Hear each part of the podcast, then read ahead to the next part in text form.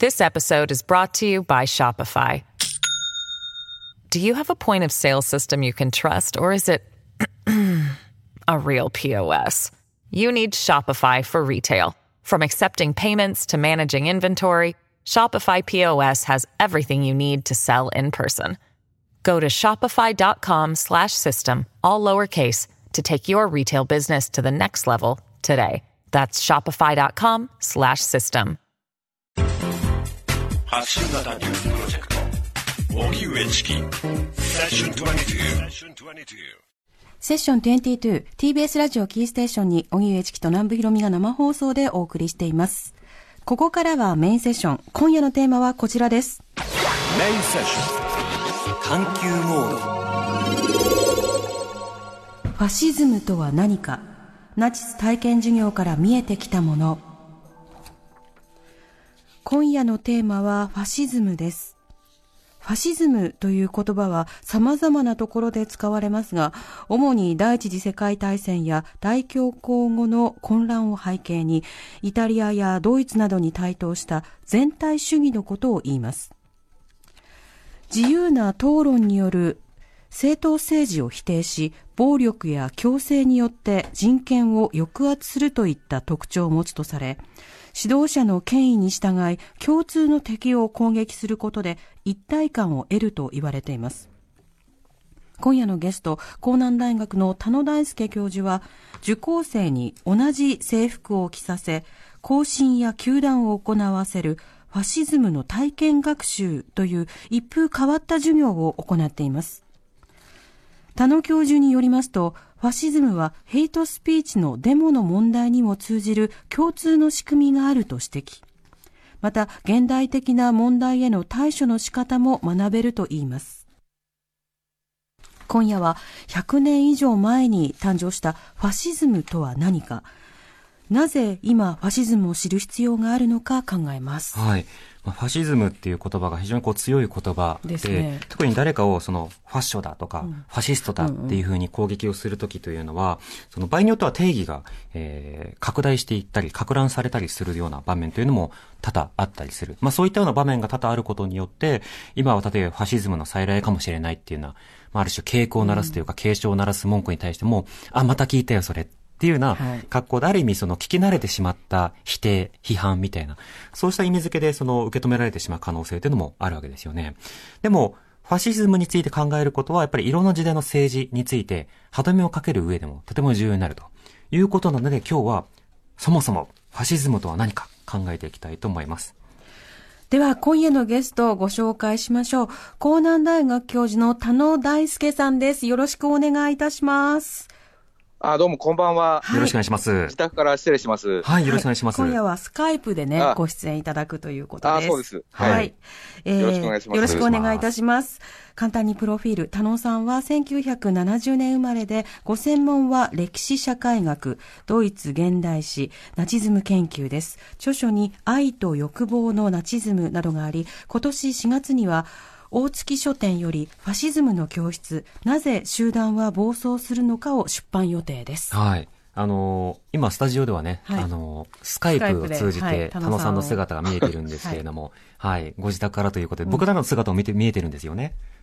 はいはい。はい。見えてます。というわけで、スタジオゲストと同じような感覚で、えー楽しんでいるわけですけれども、あの、リスナーの方にも、おそらくクオリティの高い音声を届けているのではないかと込みで。いうふうに思っております。というわけで、今日は項目立てていきたいと思います。田野さんよろしくお願いします。あ、よろしくお願いします。はいお願いします。では、早速、こちらから。なぜ今ファシズムなのか。というわけで、このファシズムという言葉をよく聞きますが、ファシズムとは一体どういうふうに定義される言葉なんでしょうか、田野さん。そうですね。えー、まあ、歴史的な現象としてのファシズムとは、第一次世界大戦や世界恐慌による混乱を背景に、ドイツやイタリアなどで台頭した独裁的、全体主義的な政治運動とか、うんまあ、体制を指します。はい。えーただ私は、この言葉をもう少し広い意味で使っていまして、はい。えーその場合のファシズムとは、まあ、指導者への服従、うん。および敵や異端者の排除を通じた共同体形成の仕組み、はい。えーそれを意味します。うん。この場合の定義のポイントというのはどんな点に強く感じますか？定義のポイント。はい。例えば、えっと、全体主義といったときに、やっぱりその強権的なリーダーがいなければ、その場合はファシストではないということになるのか、どうなのかという。ええまあ、強権的な指導者はいないと、やっぱりダメですね。はい。それはやっぱり歴史的にいろいろなファシズム現象があったことを振り返ると、強権的なリーダーというものが煽ったり、まあ、どこにもいると。はい。はいはいあるいは人々がそれに従ったりということが一つの重要な現象になるわけですね。そうですね。うん。はい。で、まあ、あの、まあ、強権的な指導者がいて、えーそれに多くの大衆が付き従って、えー共同体、まあ、一致団結した集団を作り上げるとうん。いうふうなメカニズムが、まあ、基本的なそのファシズムの仕組みだというふうに考えています。はい。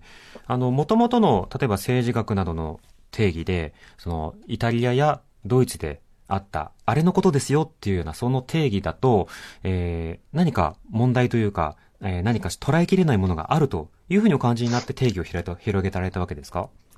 そうですね。まあ、あの、ファシズムっていうのは非常にこう多面的な現象で、はい。えーある国には見られる特徴が、他の国には見られなかったりするので、うん。まあ、厳密に定義することが非常に困難で、はいまあ、研究者の間でも見解が分かれています。えー例えば、あの、ユダヤ人に対するその迫害とかは、はい。えーまあ、ドイツでは結構見られたわけですけど、そのイタリアではほとんど見られなかったりっていうふうに、うん。まあ、重要な特徴でも、まあか、国によってだいぶ異なってくるっていうところがあるので、はい。まあ、あの歴史的な現象から厳密な定義をすることが非常に困難なうん概念ではあります。なるほど。で、一方で、このファシズムという言葉は、あの、いつ頃から使われた言葉ではあるんでしょうか、まあ、1920年代からですね、はい。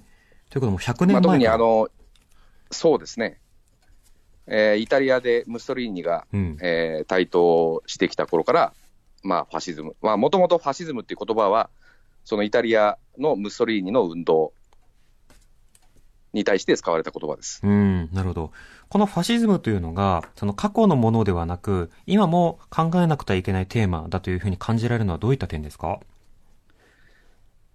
そうですね、えーまあ、今日では、その日本だけでなく、アメリカやヨーロッパなど、世界中でそのポピュリズム運動が、えーまあ、盛んになってきています。はい。えーそれで、まあ、ヘイトスピーチとか、極右排外主義運動とか、えーファシズムに似た運動が台頭する今日の状況の中で、うん。えーファシズムの仕組みを学ぶことは、まあ、そうした運動に、えーどう対処したらいいのかっていうことを考えるヒントになるのではないかと、えー考えています。うん、なるほど。そうした中で今回、まあ、本もお書きになり、またこれまでも様々なえー大学での授業を実践されてこられたわけですよね。はい、はい。そうですね。はいですので、今日はその授業の内容がどういったものなのかとか、はい書かれた本についていろいろと伺っていきます。では、続いてはこちら。ハイル・ヒットラーならぬハイル・タノ。ファシズムの授業とは？はい、今あの、入る田野っていう音声が流れたので、驚いた方もいらっしゃると思いますが、これはあの、田野さんが行っている、あ行ってきた、えファシズムの体験授業ということなんですけど、そもそもファシズムの体験授業というのは、どうしてやろうとお感じになったんですか？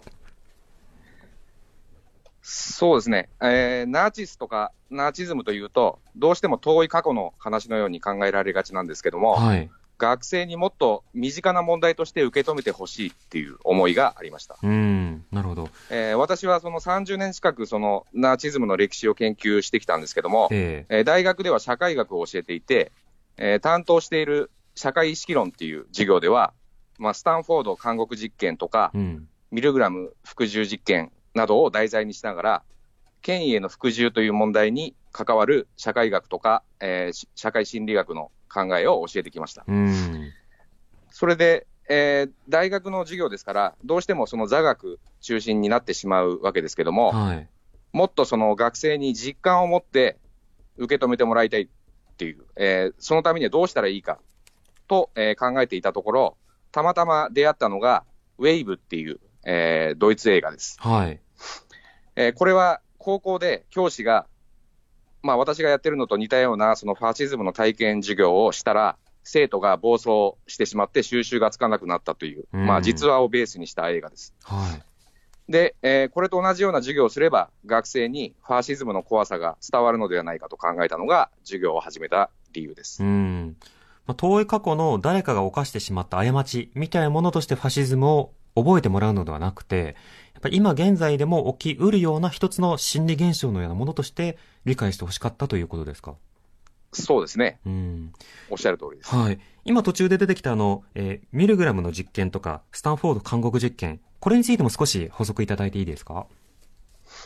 えっ、と、韓国実験っていうのは、えー1970年代初めに、アメリカのスタンフォード大学で、えージンバルドーっていう人が行った社会心理学の実験で、えーまあ、大学の校内に作った模擬監獄の中で、えー被験者を監修役と囚人役に分けて、2週間そこで生活させるとどういうことが起こるのかっていうことを、えーまあ、実験でうん。明らかにしたものです。はい。で、実際に、えー監修役、囚人役に分けて生活させると、もうすぐに監修役の囚人役に対する暴力が始まって、はいエスカレートしてしまって、収集がつかなくなって、えーまあ、今ではその似たような実験は禁止されています。うん。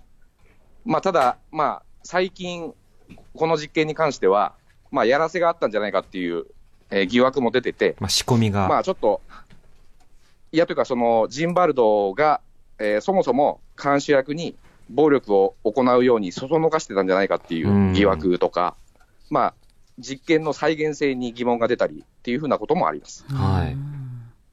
でミルグラムの方の実験はいかがですか？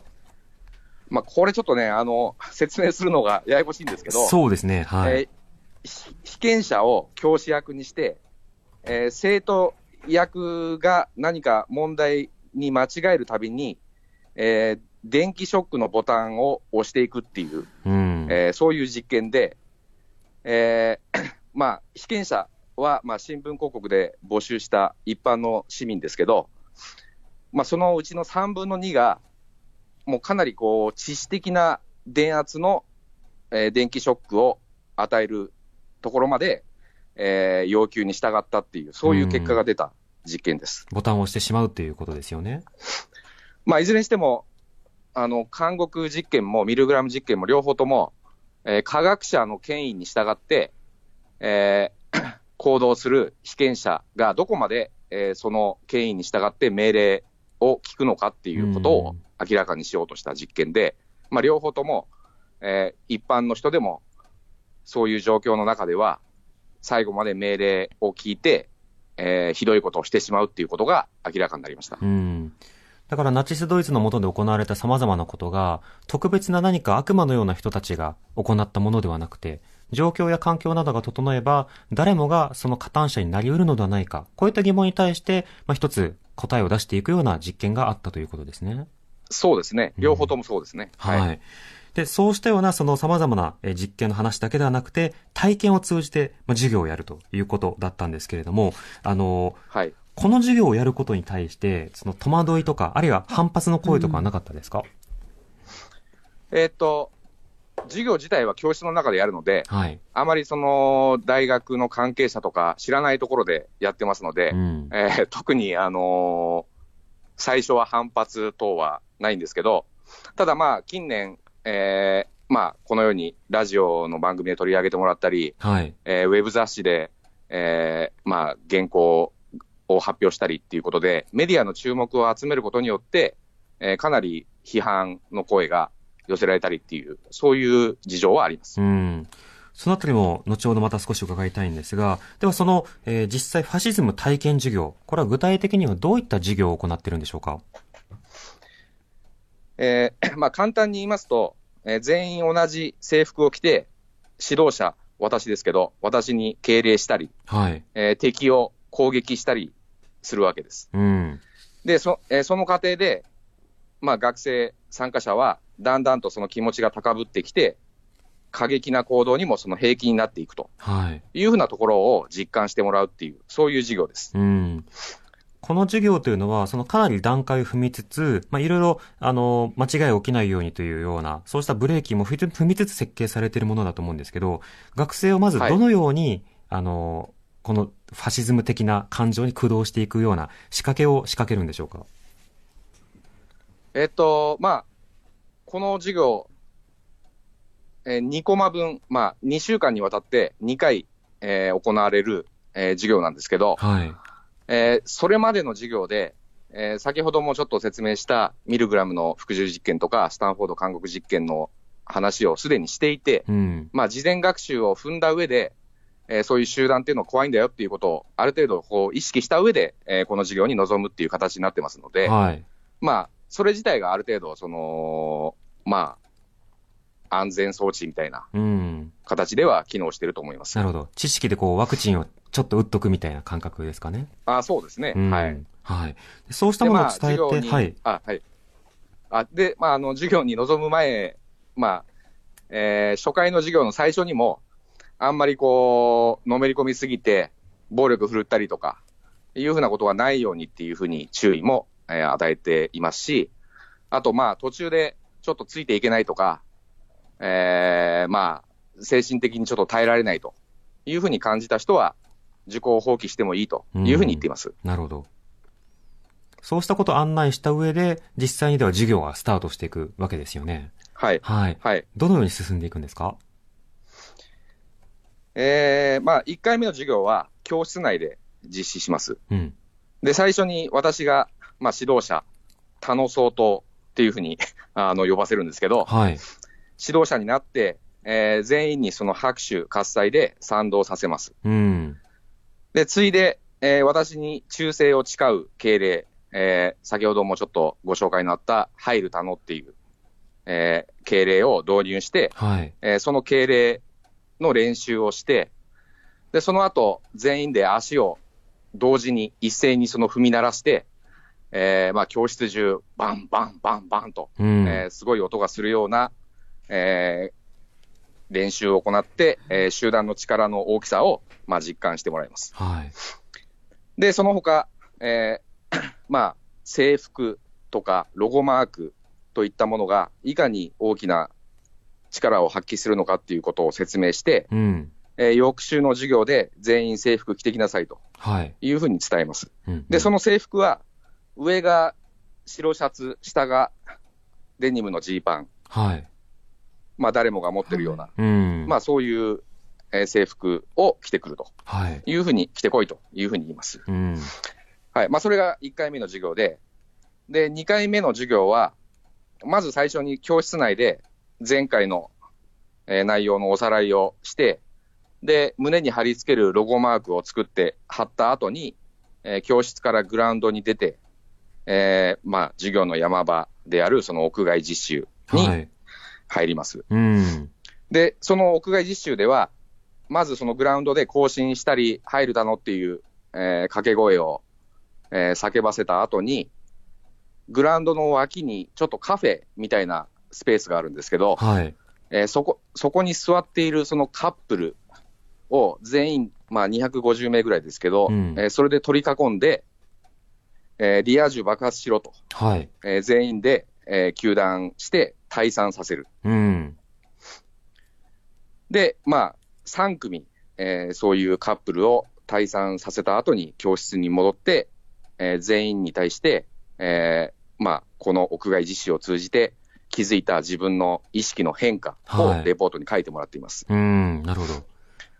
ちなみにあの、まあ、ちょっと言い忘れましたけど、はいあ言い忘れましたけど、あのその桜は、えー事前に用意した、あそのカップルは事前に用意した桜です。うん。あの、事情休団されるかはら、あの、その休団されたっていう時に、まあ、演技してください、退散してくださいっていうふうに言ってるわけですか？そうですね。うん。まあもちろん、あの、事情を知らないカップルがいきなり休団されると、まあ心理的な悪影響が、ーはいうん。えー生じかねないので、はい。まあ事前に、えー桜として演技してもらうというふうな工夫を取り入れています。うん。なるほど。では、その授業の音声、一部お聞きいただきましょうか。三はい。全然声が小さいです。えー、もう一度。三はい。はいだの。三はい。はいだの。三はいはいだのはい三はいうん、だんだん声が出てくる。これは何度も繰り返すことで、あの、よ、予行演習のような格好になるわけですか？そうですね。えっ、と、あの、聞いていただいた音声は、教室内で、まだ練習の段階ですけど、はい。まあ、その練習見ていただいても、まあ、最初、声が揃ってなかったのが、うん。私がちょっと、まあ、ちょっと3杯というふうにこう、号令するたびに、だんだん揃ってきて、うん声も大きくなってきてるっていう様子がわかると思います。マスゲームとしてこう完成していくということになるわけですね。そうですね。うん。この、その授業を行う際に特に注意しているポイントというのはいかがですか？えー注意というか、その、もちろんその、屋外実習をやるだけでは意味がなくて、はい。えーそこで自分に生じたその意識の変化、どうして生じたのかっていうふうな、うんその仕組みを理解させることが重要なので、はい。えーまあ、屋外実習以上に、その翌週以降の説明の時間が、まあ、重要かなと思います。うん。なるほど。実際にツイッターでケンケンさん、えー、学生ってその授業の後どうなっちゃうの？ちゃんと目が覚めるの？自分が親分役になりたいとか思わないの？という声もあるんですけれども、これは授業の過程の中で自分が体験したものをこれ学んでいくということになるわけですか？そうですね。うん。まあ、あんまり、その、そこで気持ちよくなって、暴走しちゃうみたいな、えーそういう懸念を抱かれる人結構多いんですけど、はい。まあ、私の、えー注意して見てる限りでは、そういうことは一切なくて、うん。むしろなんか、そこで、いつの間にか自分も気持ちが高ぶってしまったので、それが怖くなったとか、はい。いうふうな感想の方が多いですね。あうんー歯止めがかかる感じなんですね。その球団を実際にその、学校の教室外に出て、まあ、カップルに対してするという一つのロールプレイングをするわけですよね。ではい。、これから球団しに行くカップルは、えー、桜ですとはそこでは言わないわけですよね。あ、言わないです。うん。その時、ただ、まあ、あのー都合よくそこに座ってたりするんで、はい。はい。ほとんどの人はこれ桜だろうなっていうふうなこと気づいていると思いますし、うん。あとまあ10年もやってる授業なんで、先輩からある程度、この授業の内容を聞いたりしてると思うので、うん。まあ、桜だろうなと、ほとんどの学生は思ってると思います。なるほど。そうした中で、その、実際にそのカップルに対して糾弾するワードというのは、まあ、先ほどリア充爆発しろっていう言葉使ってましたけども、他のワードなんかも飛び交ったりはするんですか、いや、ないですね。うん。もう、あの、私がその覚醒器で、えー一斉のとかいうふうに言うと、もう、その一斉のの掛け声にこうして、えーリア充爆破しろっていうふうに言うふうに、あの、訓練してるので、ええ練習してるので、まあ、それ以外の言葉はほとんど、ほとんどっていうか、聞いたことないですね。うん。まあ、それに、まあ、自動的にみんなやってるだけなんですけど、なるほど。ただまあやってるうちにだんだん声が揃ってきて、えー熱がこもってきて、で、まあカップルが逃げていく局面ぐらいになると、まあ私が、じゃあ今から行ってくださいって言わなくても、リア充爆破しろっていうふうに、こう、言う学生がちらほらいたり。ああ、追い打ちをかけるように。その程度ですかね。うんああはいはいはいなるほど。ということはもうそれぞれが自発的に言われる前に、そういった発語をするようにはなるぐらいの変化を感じられるわけですね。そうですね。うん。はい。こういったその体験授業をまずしましたと。で、教室に戻ってからその心の動きというものを聞くわけですよね。学生からはどういったリアクションが返ってきますか、えー例えば、えー授業の中で監獄実験とか、そういう話を聞いて、はい。まあ自分はそそういう慣習のように暴力をエスカレートさせることはないだろうっていうふうになんとなく思っていたけれども、うん。この授業に参加して、えー自分もそうなってもおかしくないなっていうふうに気づいて怖くなったとかね。はい。あるいは、リア充爆破しろと、あの、集団で寄ってたかって、えー他人を攻撃するような行動は悪いことだと分かっていたけれども、うんいつの間にか自分も、えーそこに参加して声を上げていたと。で、そういうなのは、その、よく新聞、テレビ等で目にするヘイトスピーチの問題なんかとええ一緒じゃないかというふうに、えー気づいたとか、いうふうな感想が多くて、うんまあ非常に私も勉強になります。なるほど。この授業はもう実際10年近くずっと行ってきたわけですよね。このはい実験のそのバリエーションを途中で変えるというようなことはなかったんでしょうか？えーちょこちょこ、やっぱり、あのー変えていて、はい。最初は、例えば、あの、リア充を休断するんじゃなくて、喫煙所の外でタバコを吸っている喫煙者を休断したりしていました。うん。で、それは、あのーその時はだからタバコをやめろとかいうふうに、あのー休断してたんですけど、はい。ただまあ、あの、学生の様子を見ていて、その、喫煙者を休断するっていうのは、まあ実際その、喫煙所の外でタバコを吸うっていうことは明確なルール違反なので、はい。えー自分たちの球団が正しいことというふうに思ってしまって、うん。えー行動のその歯止めが効かなくなる恐れがあったので、はい。えーリア充に変えたという経緯もあったりします。うん。あちなみにリア充というのはと、あの、リアルに充実しているの略で、まあネット用語ではいはいはい要はその恋人とかがいたりとか、えーハッピーそうな人ということですよね。幸せそうな。はいはい。はい。あのー まあ、この授業に参加している学生の中にも、まあ、彼氏、えー彼女がいる学生は何人もいるはずなわけです。はい。そうすると、その球団していると、なんかその相手も自分と変わらないのに、うん。えーこういうことをやらされて、授業の中でやらされて、えー相手がかわいそうだとかね、はい。いうふうな反応も出てきたりするわけです。うん。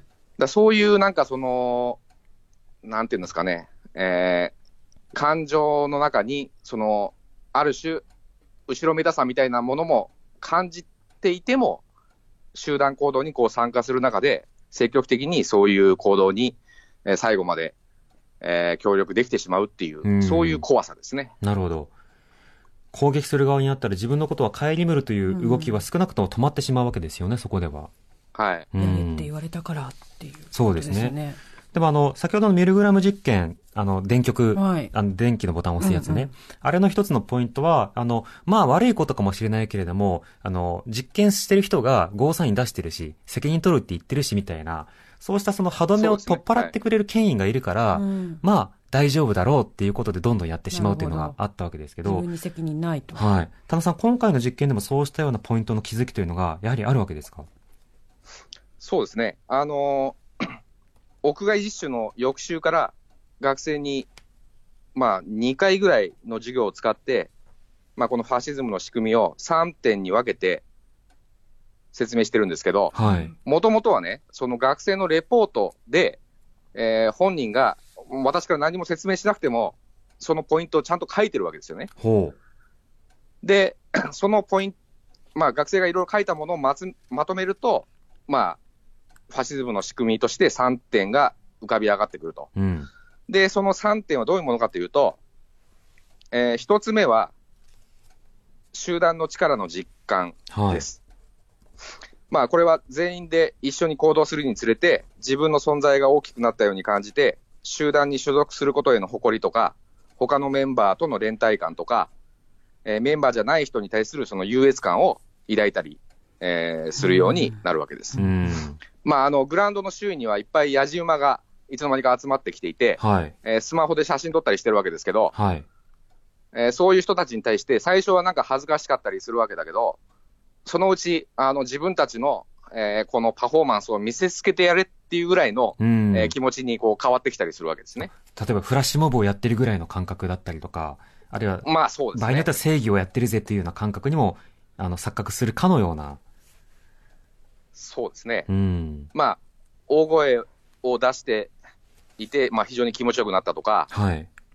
リア充を排除して達成感が湧いたとか、そういった感想が、まあちらほらありますう。ん。はい。で、それが1点目ですけど、2点目は、まあこれが一番私重視してるんですけど、責任感の麻痺です。ほこれは、あの、上からの命令に従って、しかもその他のメンバーに同調して行動しているうちに、自分の行動に責任を感じなくなってきて、えー敵に怒号を浴びせるっていうその行動にも平気になってしまうってう。いううんこと。はいえーまあ、指導者からし、えー指示されたからとか、みんなもやっているからという理由で、学生は、まあ、個人としての判断を停止して、まあ、普段から気が、普段なら気が咎めるようなことも平然と行えるようになってしまいます。なるほど。全体の中ので道具の一部でしかないから、匿名の自分というのはそんなに責任がないだろうという形で免罪されてしまうわけですか？そうですね。うん。おっしゃる通りです。確かにありそう。で、えー、3つ目は、規範の変化です。ほえーこれは、あの、最初は集団行動に恥ずかしさとか、ためらいを感じていても、一緒に行動しているうちに、徐々にそれが当たり前になってきて、う。はい。自分たちの義務のように、えー感じてしまうっていう、うん。そういう仕組みです。はい。えーまあ、途中から慣れてしまったとか、さらに言うと、えー一緒にやってるのに、ちゃんと声を出していない人に腹が立ったとか、はああと、まあ、やじ馬の中から、時々ね、まあ、ちょっと調子に乗った学生が、飛び入りで参加してきて、一緒にリア充爆破しろとか言ったりするんですけど、あ。はい。えーそういう人を見て、その、参加者の中には、お前ら、あの、制服も着てないくせに勝手に入ってくんなと、こっちはあうんの真剣にやってんだと、はい。いうふうに、あの、感じるような、えー学生もいて、うんうんえーレポートにもそういうことを書いています。うん。レポートには学生さんはそういうふうに感じてしまったっていうのがお書きになるわけですよね。そうですね。まあ、うんもちろんそういうことを感じて、えー集団の力の大きさを、大きさに気づいて、驚いたとかうん、怖くなったとか、いうふうな、えーことを書いてくれます。うん。なるほど。この3つの、あの、で、現象というのは、やっぱりそのファシズムがもたらす一つの、まあ、快楽や、あるいはその心理的な、あの、変化というものを、メンバーに対してどんどん与えていくような、そんな力があるというふうに分析されるわけですか？そうですね。まあ、やっぱりそのファシズムの、まあ、格好つきですけど、魅力っていうのは、いえー 指導者に服従することによって生じる責任感の麻痺うん。が、まあ、人々にとっては非常にこう、気持ちよく思えてくるようになるわけです。はい。まあ、何をしても責任を問われないっていう、まあ、一種のなんか違い封建的なうん自由を得たっていう、そういう状況が、えー人々のその気を大きくして過激な行動に向かわせてしまうっていうところが、まあ、ファシズムの怖さかなと思います。うん。あの、古典的なというか、ファシズムの例えば、あの、理解の、よくあるパターンとして、その、独裁者がいて、その独裁者などが、ラジオとか、プロパガンダの道具、メディアを使って人々を、まあ、洗脳していった。そのことによって騙された人たちが動員されていったというような、ある意味その図式を描く人もいたりするわけですけれども、今の話ですと、ファシズムというのは、それに参加するただの個々人も、どんどんどんどん快楽によって、その独裁的なファシズムを気持ちいい、いいものだっていうふうに参加をしていくということになるわけですか？そうですね。やっぱり上から抑圧するだけでは、あれだけのその多くの人を引きつけて、うん。えーまあ行動に向かわせるっていう 力は持ち得ないので、はい。やはりあのどこかで、えー人々の自発性をこう吸い上げて、大きな力に持っていくっていう仕組みが、まあ、ファシズムにはあって、うん。えーそこが、まあ、ファシズムの怖さかなと思います。まあ、それはあのナチスの問題をずっとこう研究している私の、まあ、割とこう終始一貫した見方でもあります。んその本の中では、実際、その、ナチスドイツのこの大衆運動、ええファシズムやポピュリズムというのは、その一方的な独裁ではなくて、合意独裁。合意ってあのコンセンサスの合意。はい合意独裁だというふうに最近の研究では変わってきてるというふうに書かれていますけど、この合意独裁というのはどういった意味なんですか？えーまあ、先ほどもちょっとあの説明があったように、まあ、暴力とか宣伝によって、えー人々を恐怖に陥れたり、あるいは、えー人々を騙したりして、えー彼らの支持を取り付けたのがファシズムだっていう、まあ、ナチスだっていう、うんそういう見方がこれまで、まあ、世間一般では強かったわけですけど、はい。まあ、最近の研究では、むしろ、まあ、んなんていうか、そのファシズムとかそのナチスが人々にさまざまなそのインセンティブを与えていて、うん。えーそれによって多くの人々の積極的な支持を、まあ、取り付けていたっていう側面が注目されるようになってきたっていうのが、まあ、ここ2、30年の、まあ、ナチズム研究の大きな流れだと言っていいと思います。なるほど。その、今回の授業で、その集団の力を実感させ、責任感を麻痺させ、そして規範を変化させると。あの、起きた現象を、えーフラットに語るのではなくて、意図的にそうさせようというふうに語るとすれば、今言った3つを、例えば、ナチスドイツなどは行っていたというふうに振り返ることができるようになるわけですか？そうですね。まあ、あの、実際にそのナチスの、えー行ったことを見ても、はい。例えばその、えー1938年のその11月に起こった、えー水晶の夜っていう、そのユダヤ人に対する、まあ、集団暴力事件はい。があるんですけど、まあそういった事件などには、まあ私が授業でやっているような、まあこういう、えーあ授業で明らかになったような、その3つの要因、それぞれ似たような、えー働き方をしてるんじゃないかなっていうふうには考えていますけど、うん。その、水晶の夜という事件がどういったものだったのか、これはいかがでしょうか？えーっと、まあこれは1938年に、えーナチ党のその指導部が、えーまあ、ユダヤ人へのその暴力を、まあ、先導するようなその演説を行ったわけですよね。はい。まあ、そのきっかけは、まあ、ドイまあ、パリの、えードイツ大使館の大使館員が暗殺された事件があって、はい。えーそれへの報復として、えーまあ、ユダヤ人へのその暴動が、えー全土で起こっていると。うん。で、政府としてはそれを止めないっていうふうな、まあ、あの、先導的な演説を、演説が行われて、はい。で、そそれに呼応する形で、全国各地のナチ党とか突撃隊の、えー支部の人たちが、もう、えーまあ、上からの命令を幸いに、一気にこう、各地のそのユダヤ人街とかシナゴーグとかに襲いかかって、うん。えーまあ、破壊、略奪行為を繰り広げたっていう、そういう事件で、まあ、自殺者も含めると3000人ぐらい、えー亡くなったと言われています。うん。なるほど。これ、水晶の夜というふうに言われるのはどうしてなんでしょうか？えーこれは、その、ナチスによって破壊されたユダヤ人のそのショーウィンドウのガラスが、えー路上に散らばって、キラキラ光る。うん。えーそれがその水晶のように見えたので、水晶の夜とうん、いうふうに言われてますけど、まあ最近はね、あんまり水晶の夜っていうふうには言わなくて、はい。えー11月ポグロムっていうふうに言うことの方が普通です。ほう。ポグロムというのはどういう意味ですか？あポグロムっていうのははい。あの、まあ、ドイツに限らず、ロシアなんかでも起こっていたそのユダヤ人へのその集団的な迫害のことうん。ですけど、まあ、明らかにそういう集団的な迫害なので、はい。えー水晶の夜っていうと、なんかちょっとこう、うんまあ、ロマンチックな、うん。えー誤解を招きかねない表現なので、まあ、ポグロム、11月ポグロムというふうな言い方が、まあ、一般化しています。なるほど。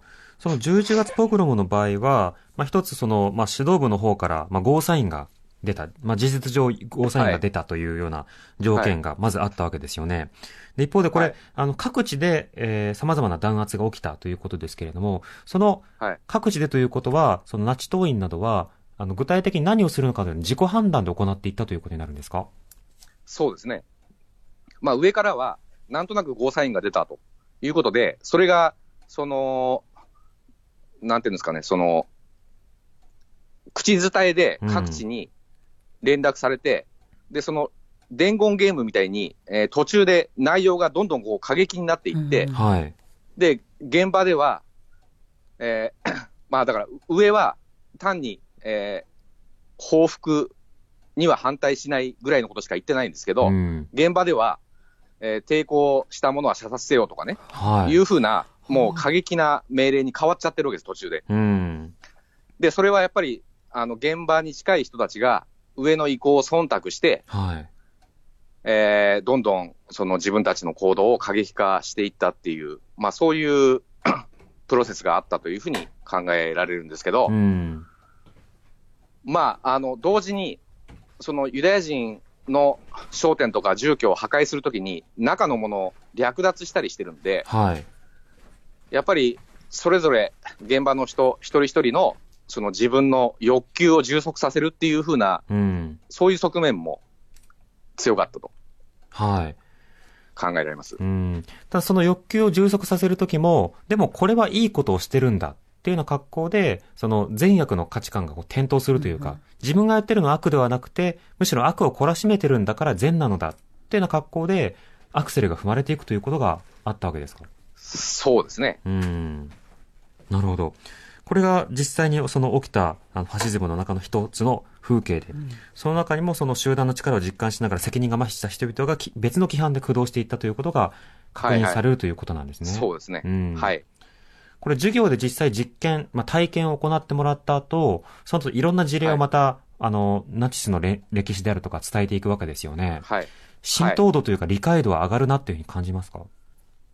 もうそれはもう、すごくあの手応えはうんあって、まあ、やっぱりあの私も、この体験授業をやらない授業なんかと、なんかもまあやってるわけですけど、それと比べても、まあ、やっぱりその学生の飲み込みは深いし、まあ手応えあります。うん、なるほど。実際その今の、例えば、えー11月ポグロム以外、まあ、聖書の夜と言われる、その出来事以外にも、こうした様々なその動員の仕組みというのは、どうなんでしょう？当時のドイツなどは、意図的に仕掛けていったというふうに捉えることはまず可能なんでしょうか？ああ、それはちょっと難しいところですね。うんまあそこまで、えー、ナチ党のその指導部が意図していたかどうかはちょっとよくわからないですね。うん。ただまあ、あの、全体として見れば、そのように動いているので、なるほど。ということは、いろいろやった中で効果があったから、その効果があったものを繰り返していると、それが非常に大衆宣伝として、まあ、出来のいいものだった。ということは間違いないわけですよね。はい、そうですね。うん。なるほど。この10年間授業を担当してこられて、その今のようなその結論というものが見えてきたと。で、先ほはいどそのお話の中で、こういった授業をしているということが取り上げられることによって、いろんな反響があったということなんですけれども、あの、はいその反響の中では、どんな反響が印象的でしたか？まあ、あの、そうですね。えー、2018年の7月だったかな。あの、現代ビジネスっていう雑誌で、はいえーこの授業のことを、えー、紹介する記事を発表したんですけど、ええまあ、それすごくあの反響を呼んで、えー、様々な意見が、まあ、ツイッター等で寄せられて、まあ、非常にありがたかったんですけど、はい。まあ、多かったのは、まあ、これ別に小学校とか中学校でやってる運動会とか学級会とか、うんあるいはあの企業の新人研修とかと一緒じゃないかと。はい。これやる意味あんのみたいな。まあ、うんうんそういう反応ですとか、ええまあ、批判的な、特に批判的な反応では、まあ、こういう授業に参加している学生が、それにのめり込んで、えーファシズムの魅力に気づいてしまったらどうするのかっていう、うん。まあ、そういう意見ですね。はい。で、まあ、そういう意見って、まあ、なんていうのかな、あのー差別問題とか性教育の問題なんかでよく言われる、ネタ子を起こすなっていうはい。言い方と一緒で、えーそういうことやるから問題が生じるんだとうん。いうふうな、えー見方に立った、えー批判で、まあ私は、まあそれでもあえてやる必要があるとはいい。うふうに考えてこういう授業をやってるわけです。うん、なるほど。あの、怖さというものを理解してもらった上で、あるいはその暴走可能性というものを理解した上で、それに対する応答する言論であるとか、研究をなさなくてはいけないというようなところまで考えているということですか？そうですね。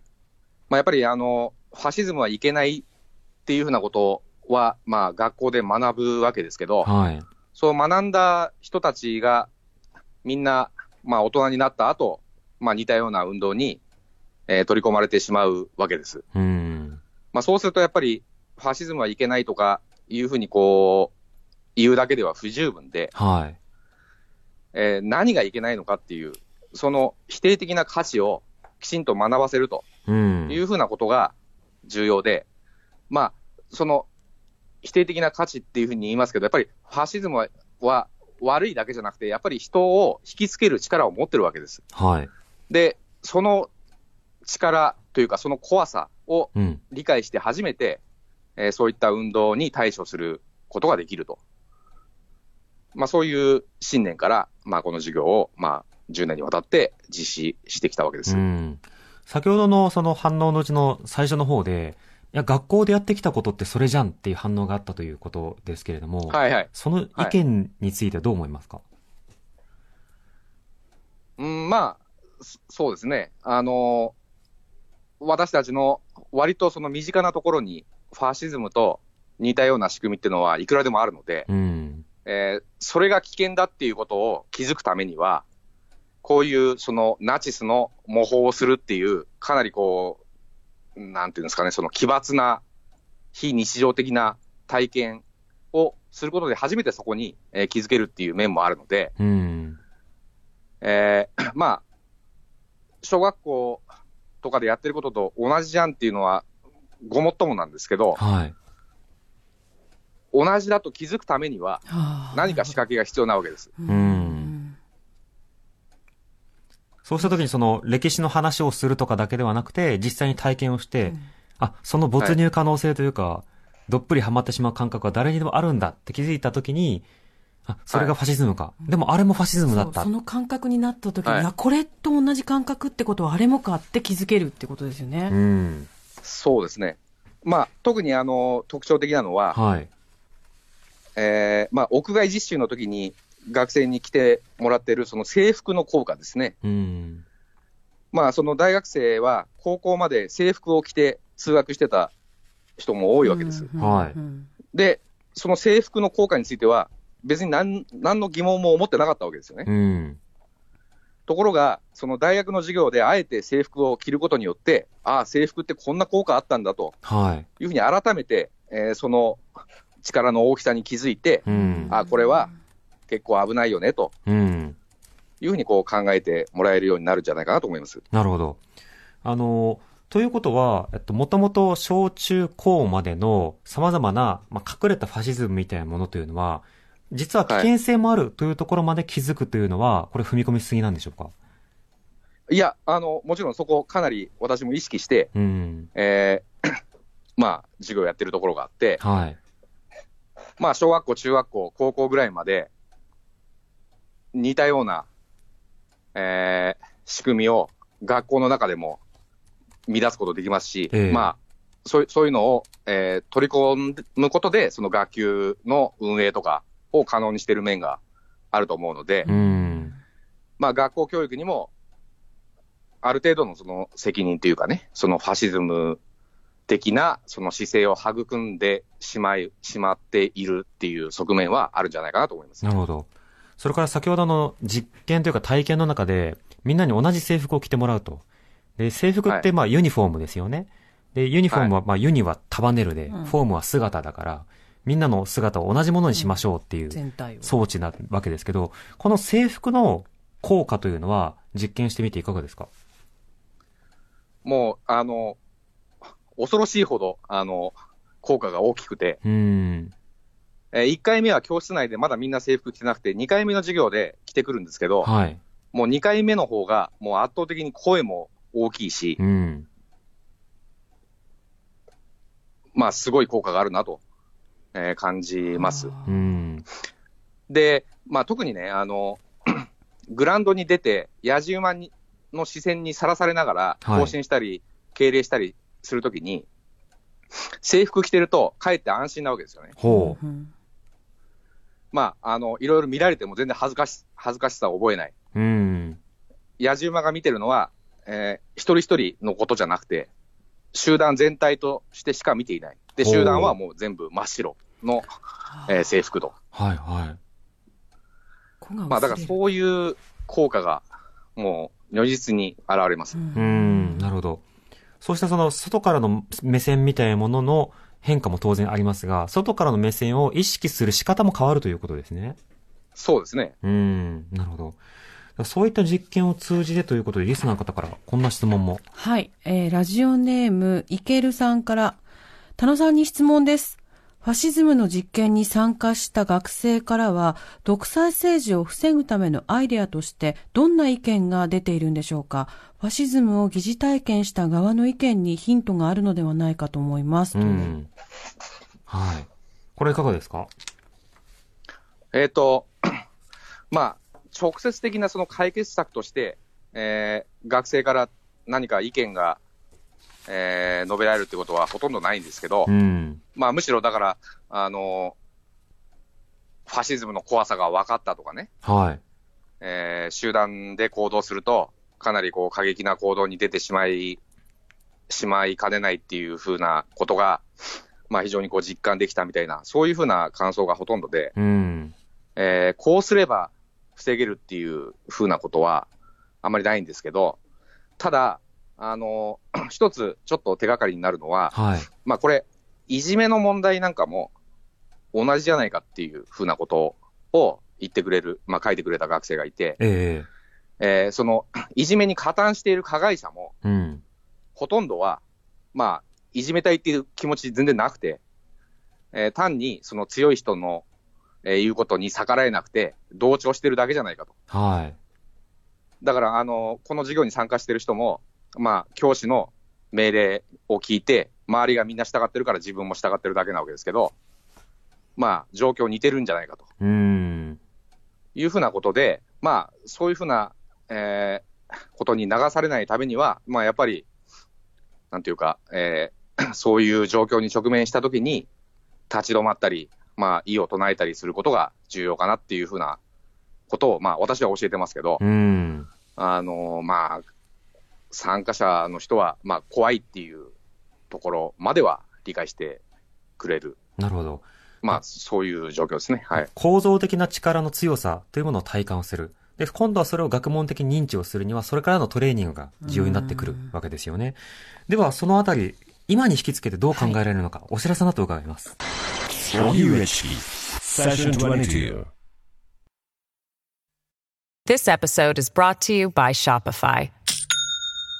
Do you have a point of sale system you can trust, or is it a real POS? You need Shopify for retail. From accepting payments to managing inventory, Shopify POS has everything you need to sell in person. Go to shopify.com slash system, all lowercase, to take your retail business to the next level today. That's shopify.com slash system. TBS ラジオキーステーションに生放送でお送りしている荻上チキセッション22。今夜の特集メインセッション、ファシズムとは何か、ナチス体験授業から見えてきたもの、探求モードでお送りしています。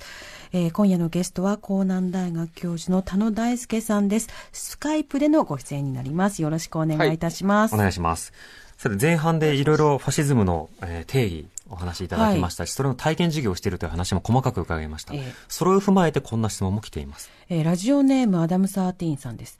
戦前戦中の日本はファシズムに含まれるのですか、うんという。今の定義だと含まれそうですけど、田野さんいかがですか？まあ、あの、私の定義だと含まれます、当う然。ん。なるほど。はい。どころか、いろんな場面で当てはまるかもしれない。ということで、最後のパートはこちら。はい。ファシズムが現代にもたらすもの。その、田野さんのその実験で攻撃対象をひとまず、リア充爆発しろっていうことで、その恋愛がうまくいってそうな人たちを攻撃するっていう、ある意味、冗談のような格好で攻撃対象を設定するという話ありましたよね。はい。ただ、はこれはネット上で一定程度冗談だっていうふうに広まっていることと加えて、うん。しかしこれは実際にあの暴走しうるような、つまり本人たちはネタだって思ってるけど、ネタだって思ってるからこそその攻撃性に気づかないという現代的な怖さみたいなものもあると思ったんですが、はいはいはいこの仕掛けはどうお感じになりますか、